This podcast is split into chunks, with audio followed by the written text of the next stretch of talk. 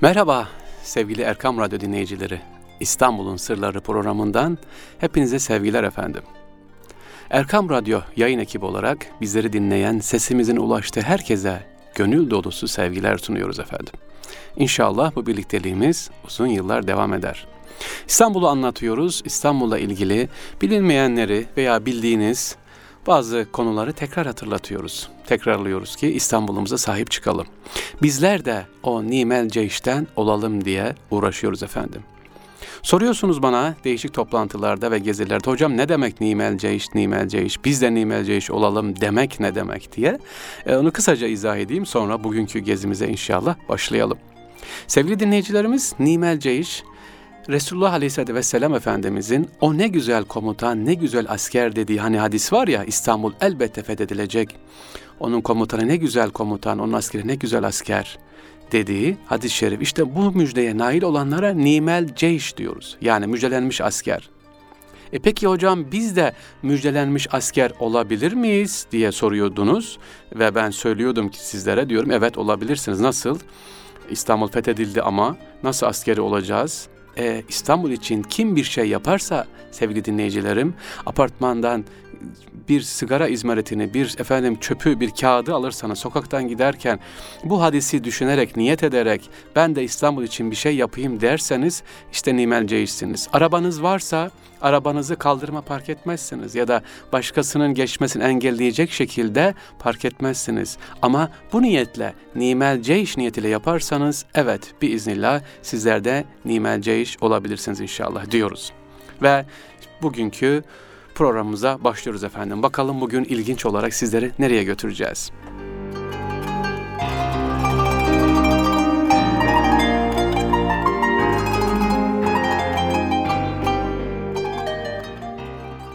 Sevgili dinleyicilerim bu hafta İstanbul'da Haliç'te bulunan Osmanlı döneminin Lengerhanesini size anlatmak istiyorum. Lengerhane ne demek? Şimdinin modern bir sanayi müzesi haline gelinen yer. Haliç'te Halıcıoğlu'ndan sağa döndüğünüz zaman hemen orada zaten gemileri görürsünüz. Eski tersane. Orada şimdi müze var. Sanayi Müzesi ki gençlerin özellikle hafta sonu ben nereye gideyim, ne yapayım diyen ailelere söylüyorum. Mutlaka bir cumartesi pazar, hafta içi de olabilir, pazartesi dışında çocuklarınızla beraber siz de gidebilirsiniz efendim. En az 2-3 saatiniz burada rahat rahat geçirebilirsiniz. Hem tarihi öğreniyorsunuz, hem sanayi geçmişin hem de orada içerisinde olan eşyaları bizzat dokunarak, düğmelere basarak hareket nasıl oluyor, makineler nasıl çalışıyor görebilirsiniz. Neresi burası? Lengerhane ya da şimdiki adıyla e, Sanayi Müzesi efendim. Özellikle çocuklarımızı birlikte götürebilirsiniz. Yaklaşık dediğim gibi 2-3 saat boyunca rahat rahat gezebilirsiniz. Lengerhaneyi açıklayalım. Lengerhane gemicilikte denize atılan zincir ve ucundaki çıpanın üretildiği yer anlamında kullanılıyor. Hani demir at diyorlar ya, çıpa dediğimiz yer orası, e, çengel. Hatta Çengel köyün adı da biliyorsunuz oradan gelir. İşte bunun üretildiği yer burası. Gittiğiniz zaman da tarihi yeri görebilirsiniz.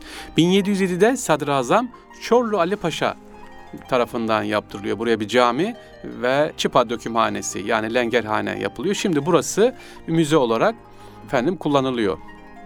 Değerli dinleyicilerim Osmanlıların Osmanlı döneminde İstanbul'daki en bilinen lengerhanelerden biri olan bu Hasköy'deki bina 1996 yılından beri müze olarak kullanılıyor. 12. yüzyıldan kalma bir Bizans binasının temelleri üzerine yapılıyor burası. 3. Ahmet döneminde kuruluyor. 3. Selim zamanında restore ediliyor ve Cumhuriyet'in kurulmasından sonra e, Cibali Tütün Fabrikası olarak burası faaliyette bulunuyor. 1990 yılında çıkan bir yangında hasar gördü ve 96 yılında da Rahmi Koç e, Sanayi Müzesi olarak e, burası kullanılıyor efendim. Sanayi Müzesi sergi alan olarak kullanan tersanelerin 1860 yılında Şirketi Hayriye bölümü günümüzde de kullanan orada da var özellikle. Dediğim gibi sevgili dinleyiciler çocuklarınız içine girdiğiniz zaman orada uçakları, e, tank, efendim tren, Osmanlı döneminde kullanılan tramvaylar, değişik zamanlar otomobiller, onları görüyorsunuz, tekneler görüyorsunuz. Osmanlı'daki esnafları görüyorsunuz, eczane, marangoz nasıl? Böyle gezerek içerisine gidiyorsunuz efendim. Tekrar ediyorum, müsait olanların e, buraya gitmelerinde fayda var. Çocuklarını özellikle gönderebilirler.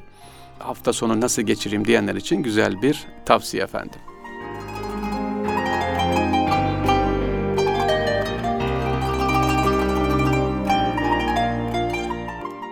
Evet sevgili dinleyicilerim, Erkam Radyo'nun güzel dinleyicileri. Şimdiki konumuz ise padişah türbesine padişahtan önce defnedilen bir alim. Nasıl yani diyeceksiniz? Allah Allah. Padişah türbesi, padişah türbesi var ama o türbeye o padişahtan önce bir alim defnediliyor. Kimmiş acaba? Şimdi onu e, anlatacağım size efendim. Bir tıp alimi. Yerimiz ise Çemberli Taş 2. Mahmut Türbesi. Evet, Çemberli Taş'ta bulunan 2. Mahmut Türbesi ve haziresinde padişahlar olduğu kadar değerli alimler, yazarlar, şairler ve devlet adamları da yatıyor. Ama sevgili dinleyicilerim bir isim var ki oldukça ilginç. Zira 2. Mahmut adına yaptırılan bu türbenin haziresine ilk defnedilen şair, hekim ve devlet adamı. Biraz sonra anlatacağım kişi. Ayrıca Osmanlı'da ilk karantina ve zorunlu çiçek aşısını da uygulayan kişi bu alimimiz. Çok mu meraklandık? Kim mi bu zat diyorsunuz? Peki merakları bırakmayalım, sizi fazla merakta bırakmayalım. İşte efendim detaylar burada. Bu anlatacağım zat yani Abdülhak Molla Osmanlı tıbbına yenilik getirdi efendim. Doğum tarihi 1786, vefat tarihi 1854. Osmanlı şair ve hekimi. İkinci Mahmut ve birinci Abdülmecit devirlerinde hekimbaşı olarak görev yapmış kendisi. Abdülhak Molla. Osmanlı tıbbına bazı yenilikleri getirmeye ön ayak oluyor. Salgın hastalıklara karşı karantina uygulayan ilk kişi de efendim Abdülhak Molla.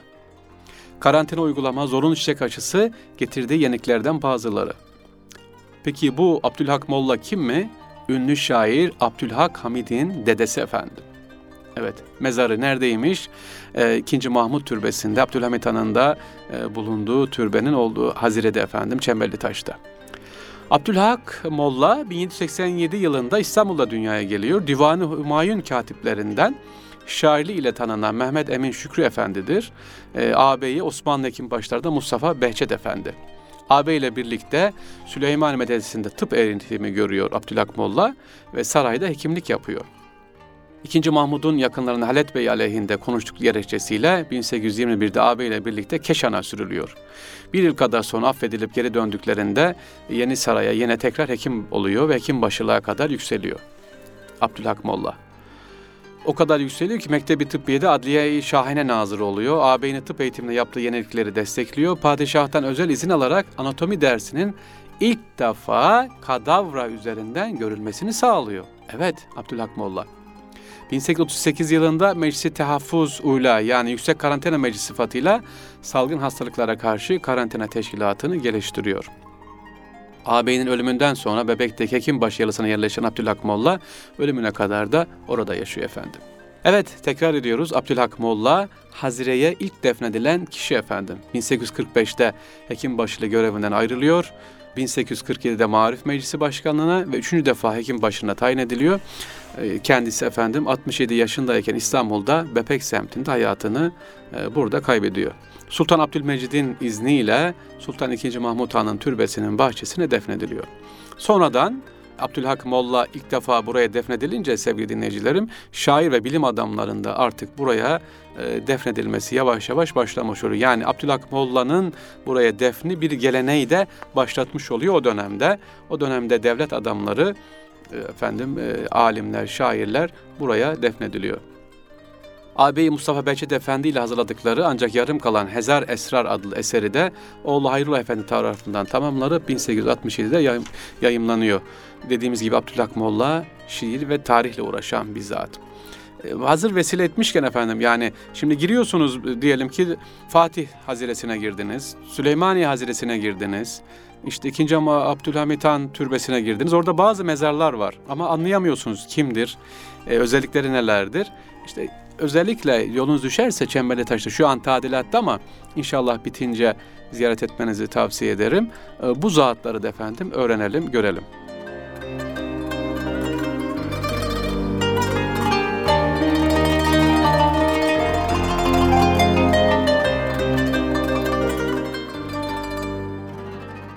Sevgili dinleyicilerim ben şimdi sizleri alıp şöyle biraz Kapalı Çarşı'ya götürmek istiyorum. Geçtiğimiz günlerde anlatmıştım biraz Kapalı Çarşı'yı.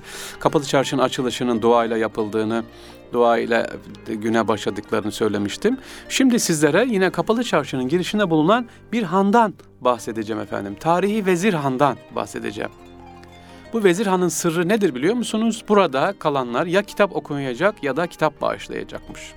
Nasıl mı? İşte hikayemiz burada. Başlayalım. Yani Vezirhan'a gidiyorsunuz, Vezirhan'da dükkan açmak istiyorsun ya da burada çalışan çıraklar, işçilerin bir şey yapması lazım burada kalmalar için. Neymiş acaba? Evet, önce e, Vezirhan'ımızı size bir tanıtalım efendim. İstanbul'da hele hele Kapalı çarşıdaysanız adım başı tarihi hanlara rastlıyorsun. Onlardan biri de şimdiki anlatacağım Vezirhan değerli dinleyicilerim. Bu Vezirhan'ı diğer hanlardan ayıran en büyük özelliği ise bu handa konaklayanların okumalar için kütüphane olmasıdır.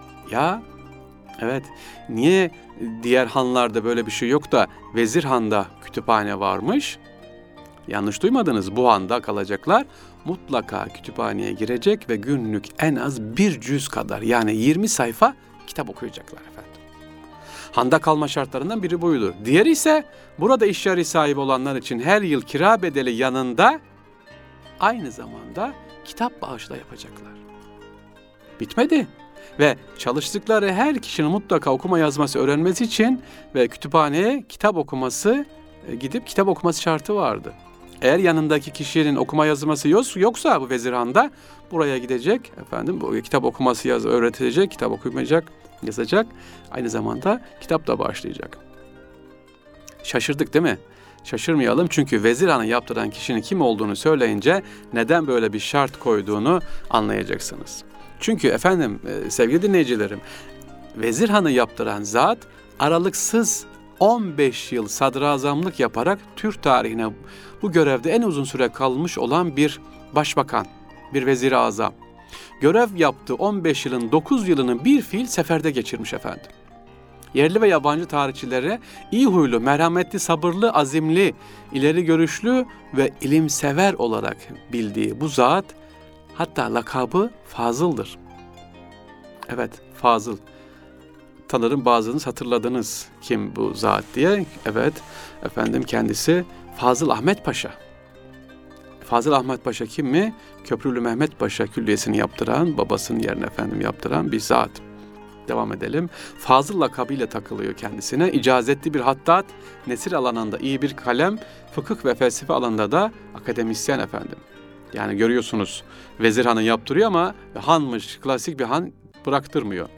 Babasının Rumeli ve Anadolu'ya yarım kalmış vakıflarının kendisi tamamlıyor. Birçok hayır kurumunu ve adını taşıyan vakıfları Osmanlı sosyal hayatına kazandırıyor efendim.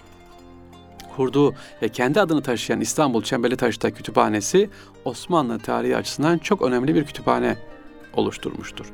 Evet, Vezirhan'ın hemen karşısında bir bugün de var Köprülü Kütüphanesi var. Bu kütüphanenin bir özelliği de var sevgili dinleyiciler. İlk defa engellerin ayağına kitap götürüyor. Ya işte Fazıl Ahmet Paşa'nın özelliği. Hem kütüphane kurduruyor hem de kim okumak istiyor ama kütüphaneye gelemeyecek durumda onun ayağına kitap gönderiyor. Ödünç kitap veriyor Fazıl Ahmet Paşa. Evet, Vezirhan dedik. Vezirhan anlatıyoruz şu anda. Yolumuz kapalı çarşıda. Sevgili Erkam Radyo dinleyicileri. İstanbul Suriçi Çembeli Taş Divan Yolu Caddesi üzerindedir Vezirhan. 1660 tarihinde Sadrazam Fazıl Ahmet Paşa tarafından Köprülü Mehmet Paşa Külliyesi'nin bir yapısı olarak inşa ediliyor. Bugünkü tramvay yolu külliyenin ortasından geçmektedir. Yapının kitabesine göre inşaat tarihi 1660. Sokak ve arsa durumuna uymak mecburiyetinden dolayı muntazam bir planı yoktur hanın. 3200 metrekarelik bir alana sahip burası. Efendim 8 adet e, dükkan kapının iki tarafından da sıralanıyor böyle büyükçe. Bu kitabenin üzerine baktığımız zaman buralarda dikdörtgen olduğunu görürüz dükkanların içerisinde ve hat eserleri özellikle girişte Veziran'ın girişinde efendim çok güzel bir şekilde yazılar vardır, e, dizayn yapılmıştır. Vezir Han'ın bahanesi olan Fazıl Ahmet Paşa'nın yaptırdığı kütüphane ve medreselerin giderlerini karşılamak için efendim bu han yapılıyor. Hanın yapılma sebebi de bu. Niye vezirhan yapılmış? Az önce anlattığım gibi kütüphane, vakıf bunların giderleri buradan karşılanıyor ama bunu yaparken de ne yapıyor efendim? Yine hanın içerisine kütüphane koyduruyor.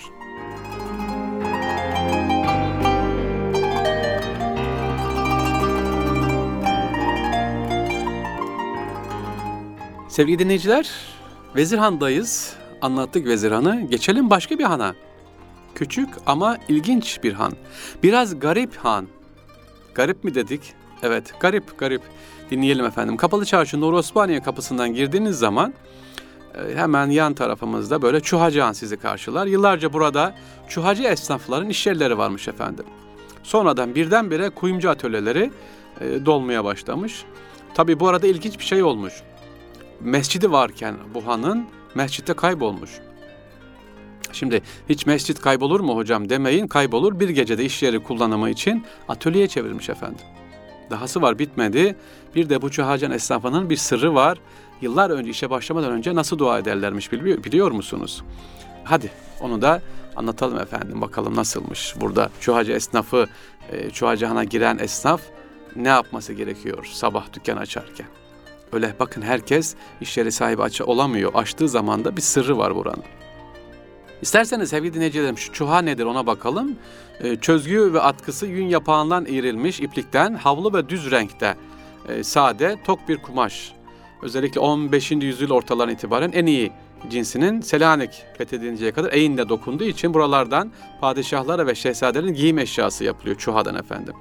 Çuha genelde yeşil olurlar ve e, bilardo oynayanlar bilirler. O kaliteli ince tüyü den dolayı çuha tutulur. Çok önemli kaliteli bir kumaş.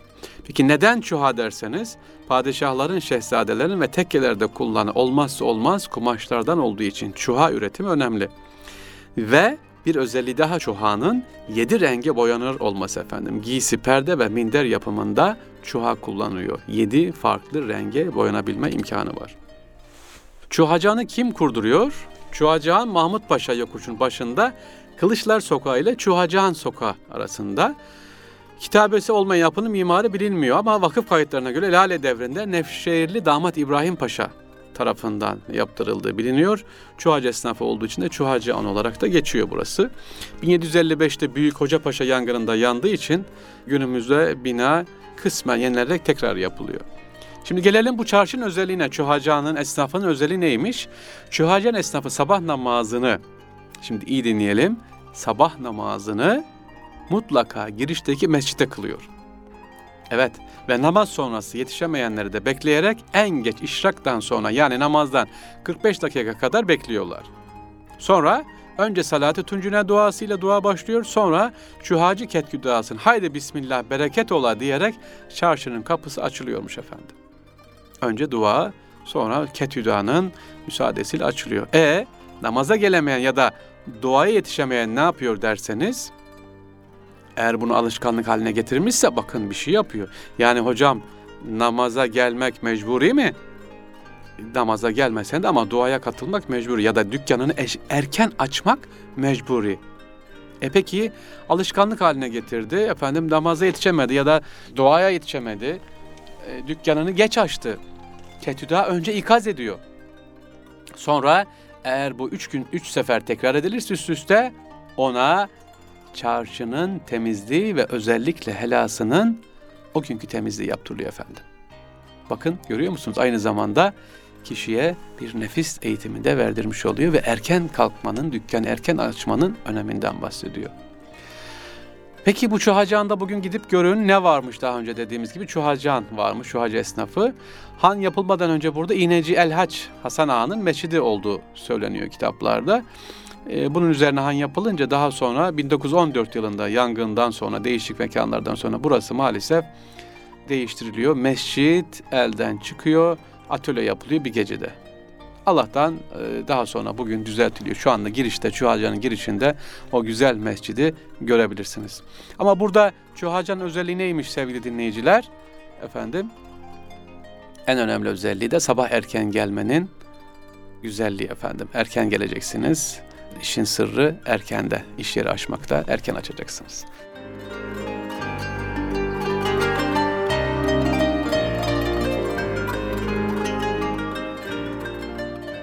Bakalım şimdi sırada ne var?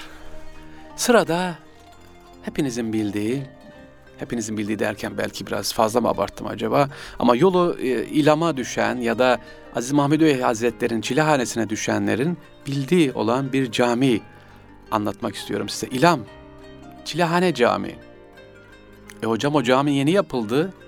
Ne özelliği var diyebileceksiniz belki. Evet o caminin bir özelliği var. Yeni yapıldı ama Çilehane Cami yapılırken mimar kardeşimiz bir hassasiyeti düşünmüş. Bir hassasiyete dikkat etmiş. Onu size anlatacağım. Efendim İlam Çilehane Camimiz ya da Çamlıca'daki Çilehane Cami olarak bilinen camimizin bir mesaj gizli kubbesinde. İşte o gizli olan manayı, gizli olan mesajı size anlatmak istiyorum efendim. İlam Çilehane Camisi, Hüdayi Hazretleri'nin Çilehanesinin bulunduğu cami. Her tarikatın sevgili dinleyiciler kendine mahsus bir tacı vardır. Tarikatlarda taç giyilmesi dervişin hem hangi dergah mensubu olduğunu tanıtması ve hem de hareketlerinde ölçülü olmak ve dergahın e, dergahın lekedar etmemek duygusu bakımından önemli. Yani e, belli bir e, kisvesi vardır müridanın. İşte Hazreti Üftade Hazreti Hüdayi Sivrisar'a halife olarak gönderirken ona Seyyid Buhari, Baba Yusuf Sivrihisari veya Hacı Bayram Veli taşlarından hangisini arzu ederse giydireceğini söylemiş. O da tacın gönündel olması gerektiğini söyleyerek tevazu göstermişti. Hüdayi Hazretleri keşf anında kendisine arz edilen taşlardan Hazreti Peygamber sallallahu aleyhi ve selleme ait olanın tercih ettiğini belirterek tacın manevi önemini işaret etmektedir. Evet, şimdi biraz anladık mı neden İlam'daki efendim Çilehane Camii'nin kubbesi bu şekilde dilim dilim farklı? Aman hocam o kadar namaz kıldık, cuma kıldık, e, geldik ama hiç kubbeye de bakmamıştık. Ha, bu programımızdan sonra inşallah İlam'a Akademi'ye yolunuz düşerse, e, İlam Çilehane Camii'ne yolunuz düşerse şöyle kafanızı kaldırın kubbeye bir bakın. O kubbenin bir özelliği var efendim. Neymiş özelliği tekrar ediyoruz. Delveti tacı 13 terkli dilimlidir. Kubbe veya tepesi siyah yakın koyu yeşil renklidir efendim. Ve ortasında kendi renginden bir düğme vardır. Celveti tacındaki 13 e, terkten 12'si tevhidin harflerine ve esmayı isne aşere yani Allah'ın isimlerinden 12 esmaya biri de esmadan masal olan isme delalet ettiği kitaplarımızda söylenmektedir. Bir başka rivayette ise bu 13 tane dilimin e, uzun uzun hani havuç dilimi deriz. E, onun 12'si 12 imama biri de Hazreti Pir'in kutbiyetin işaret olup tacın tepe kısmındaki düğmede nübüvveti Muhammediye'nin ifadesidir. Aa diyeceksiniz ki hocam evet biz İlham Çilehane Camii'ni gördük ama yeni yapıldı cami diye bunun da mı hikayesi varmış diyeceksiniz. Evet sevgili dinleyicilerim e, mimarların, mühendislerin İstanbul'da, Osmanlı'da böyleydi. İstanbul'da taş üstüne taş, tasavvuf terbiyesi olmadan, belli bir manası olmadan olmaz efendim. Evet e, işte bunu burada ne yapıyoruz? Görüyoruz. İstanbul'daki bu camilerimizden bir başka güzel camilerimizden bir tanesi efendim bu.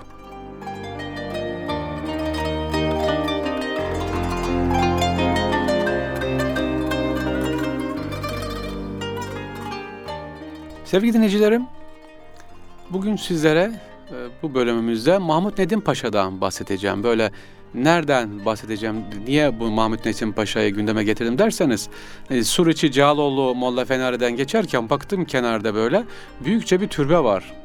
Cağaloğlu Meydanı'na cepheli olarak 1833 tarihinde inşa edildiği e, yazılıyor türbenin. Tabi türbe ilginç. İlginçliği nereden? Kendisi değil ama içerindeki yatan şahsın özelliği bir araştırdığım zaman aa e, farklı bir kişilik Mahmut Nedim Paşa. Yani bizlere ibret olsun diye anlatma bakımından e, konumuzu İstanbul sırlarına getirdim. Yolu düşenler olursa Cağaloğlu'nda türbeye şöyle uzaktan bir bakabilirler. Efendim bu zatı da e, tanımış olurlar bu arada programımızı dinleyerek. Mahmut Nedim Paşa'ya da namı diğer Nedimov.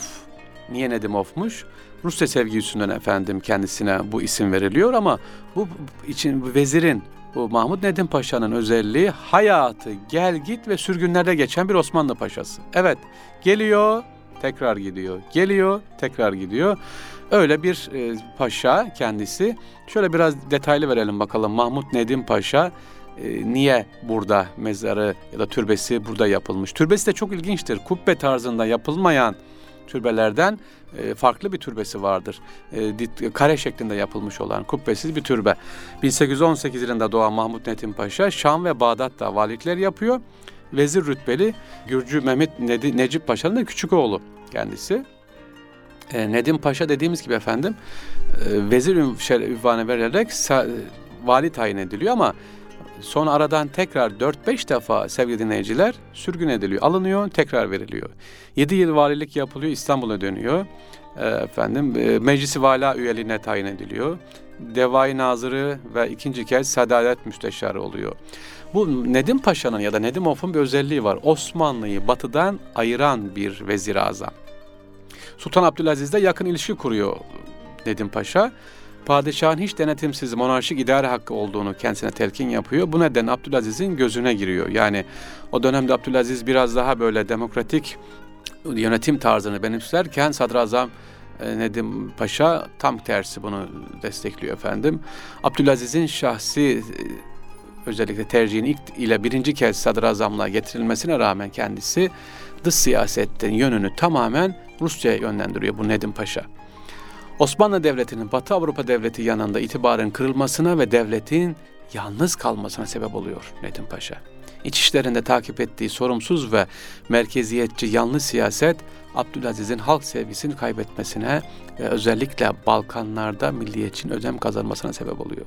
Hani hani soruyorlar ya sevgili dinleyicilerim neden Osmanlı işte geri kaldı ya da neden Osmanlı Birinci Dünya Savaşı'nı yenildi? Yani sebepler işte burada bakın.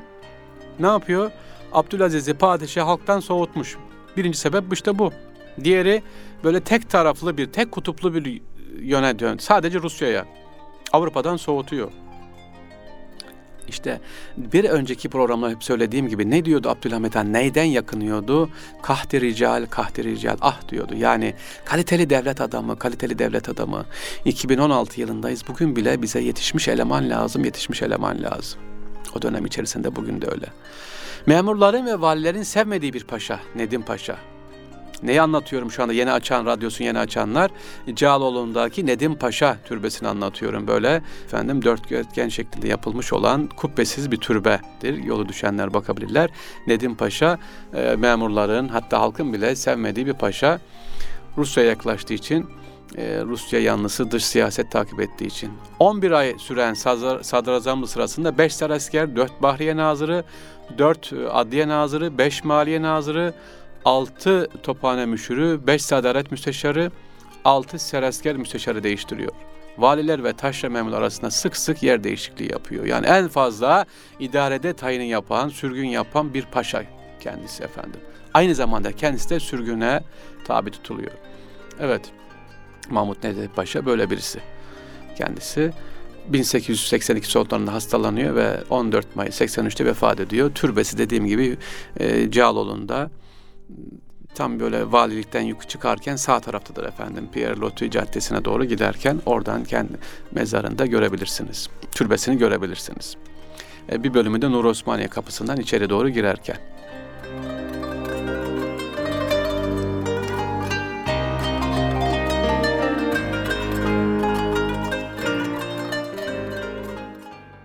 Sevgili dinleyiciler, İstanbul'un ilk Şeyhülislam'ı kimdir acaba?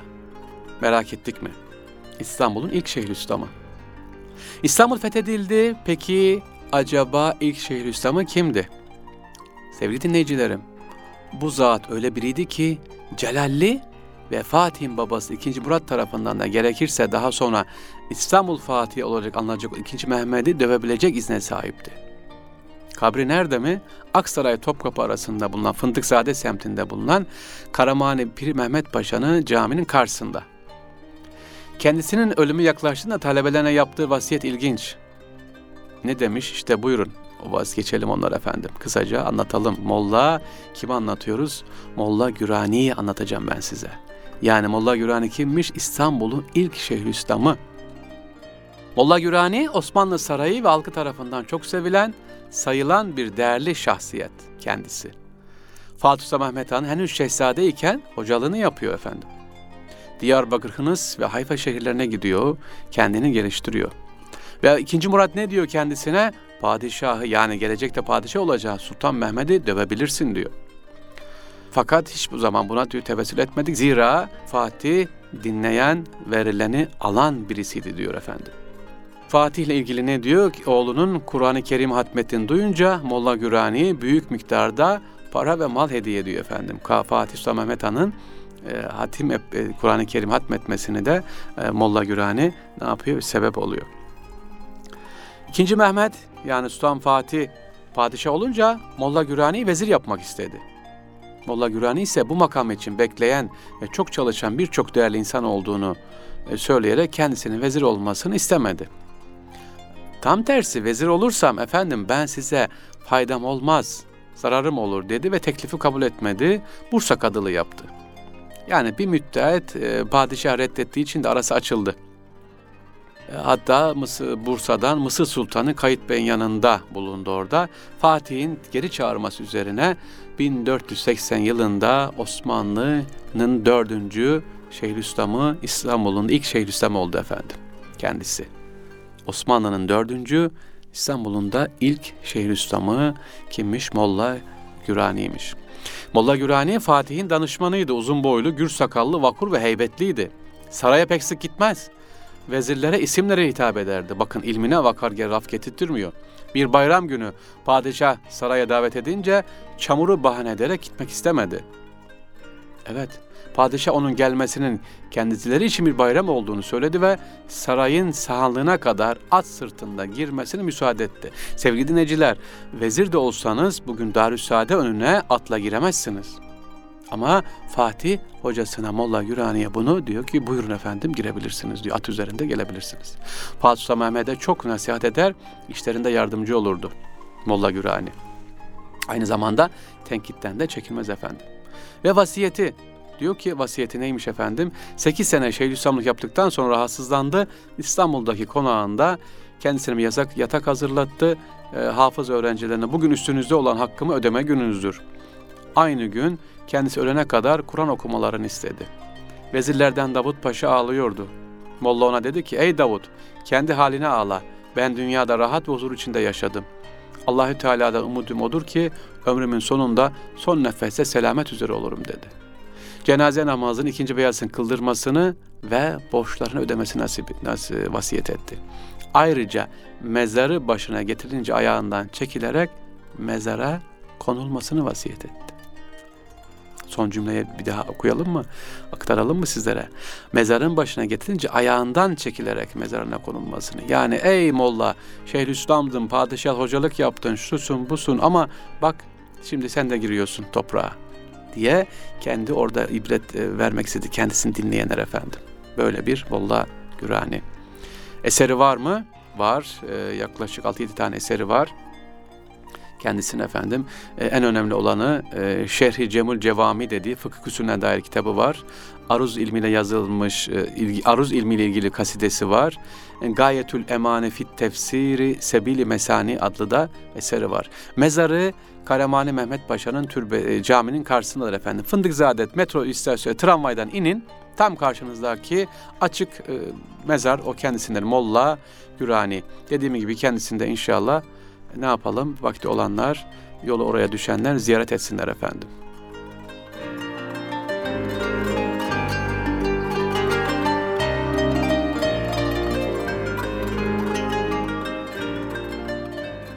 Sevgili dinleyicilerimiz, İstanbul'un Sırları programında değişik yerleri anlatıyoruz, değişik şahısları anlatıyoruz. Hiç dikkat ettiniz mi acaba neye vurgu yapıyoruz biz bu programımızda? Sadece klasik bir binayı ya da bir şahsı şurada doğdu, şurada vefat etti, şu eserleri var demiyoruz. Aradan tırnakla çıkarabileceğimiz, altını çizeceğimiz birkaç cümle size aktarıyoruz ki bizlerden de oradan hal gelsin. Biz de onlar gibi efendim acaba yapabilir miyiz diye sizleri acizane düşündürmek istiyorum efendim. Şimdi anlatacağım zat çok önemli. Güler yüzlülüğü ile İstanbul'daki Rumların gönlünü kazanan sahabe. Aa ya sahabe. Evet daha İstanbul fethi olmamış efendim. Eyüp Sultan Hazretleri döneminde geliyor. İstanbul'da kalıyor ama güler yüzlülüğüyle bakın Rumların nasıl gönlünü kazanıyor. Kim mi bu? İşte onu anlatalım. İstanbul'da Balat Tahta Minare Camii'nin hemen yanında bir türbe göreceksiniz. İşte bu türbede bir sahabe yatıyor. Bu sahabe niye burada derseniz, niye Balat'ta derseniz ki Balat Fener, biliyorsun şu anda Fener Rum Patrikhanesi'nin olduğu yer, merkezin olduğu yer. Yani o dönemde de Rumların çoğunlukta olduğu yer. Aa orada bir sahabe var, hem de türbesi var. Kim bu sahabe? Rumların da ısrar etmesiyle bu sahabe geri dönmüyor efendim. Şam'a geri gitmiyor. İstanbul'da kalıyor. Peki neden Rumlar onu çok sevdiler? Çünkü bu sahabenin özelliği çok güler yüzlü olması. Yüzünde tebessüm hiç eksik olmaması efendim. İşte bu sahabenin kısaca hayatı. Burada yatan yani bugün Balat'ta Tahta Minare Camii'nin kenarında bulunan sahabe-i kiramdan Hüseyin bin Sadık radıyallahu anh efendim. Heh, onu anlatıyorum size. Lütfen ziyaret edin. Hasreten gitmenizi tavsiye ederim Balat'a, görün orayı. Hüseyin bin Sadık radıyallahu anh Mekke'de doğuyor, çocuk yaşta Müslüman oluyor. Hülafe-i Raşid'in dört büyük halifeye hizmet ediyor efendim. Gönüllü İslam ordusuyla İstanbul'a gelerek ikinci İstanbul kuşatmasına katılıyor. Kendi imkanlarıyla bir merkep satın alarak ordunun su ihtiyacını giderek sakalık görevini yapıyor. Bizans İslam ordusunun ikinci İstanbul kuşatmasına direnirken yani Grojiva suda bile sönmeyen Rum ateşini keşfedince İstanbul'un kuşatan gemilerini yakıyorlar ve orduyu kuşatmaya kaldırmak zorunda kalıyor. Fakat İslam ordusu daha fazla zayiat vermemek için Şam'a geri dönmeye karar veriyor. İslam ordusunda sakallık yapan Hüseyin bin Sadık parmak kapı surların iç kısımlarında Balat'ta oturan Rumlara ve Yahudilere de su veriyordu. Bundan dolayı ona sempati duyuyorlar ve Sadık Baba diyorlardı. İslam ordusu geri dönerken bir grup sivil Rum ona kalmasını ve kendilerine yine sakalık yapmasını rica etti. Hüseyin bin Sadık radıyallahu anh kabul edince Bizans İmparatoru da onun için özel izin aldılar ve onu Balat'ta Fener arasında bir ev verdiler. Ya görüyor musunuz bakın sevgili dinleyicilerim, sevgili Erkam Radyo dinleyicileri, güler yüzlük neler yapıyor? Sahabesiniz, e, fethetmeye gelmişsiniz, ordunuz fethedemiyor ama bir sahabe fethediyor ya. Ya neyle fethediyor? E güler yüzüyle. İşte Allah bizim hepimizin, sizlerin, bizi şu anda dinleyenlerin yüzlerinden tebessüm eksik etmesin sevgili dinleyicilerim. Hüseyin bin Sadık radıyallahu böyle birisi. E hocam hayatı, anlatmadığınız hayatı, örnek bir Müslüman hayatı yaşadığı için çevre halkı onu çok seviyor. Gitgide etrafı çoğalıyor tabii. Çeşitli su kaynaklarından tatlı su taşıyor. Tabii bir yandan da boş durmuyor Hüseyin e, bin Sadık. E, İslam'ı tebliğ ediyor. Rumlar arasında Müslümanlık yavaş yavaş yayılmaya başlıyor. E bu durum o dönemdeki yobazların hiç hoşuna gitmedi. Hüseyin bin Sadık Konstantin'e şikayet ettiler ve bir gece kralın yani e, imparatorun emriyle evi basarak yatağında uyurken şehit ettiler efendim. Evet Hüseyin bin Sadık evet şehit oluyor. Hem de uyurken şehit oluyor. Kabri fetihten sonra Eyyub Ensar radıyallahu ve diğer bazı sahabelerin kabirleri gibi keşif ve keramet yoluyla tespit edilerek efendim ihya ediliyor. Allah ruhunu şad etsin. Bizler efendim inşallah onlardan haberdar etsin.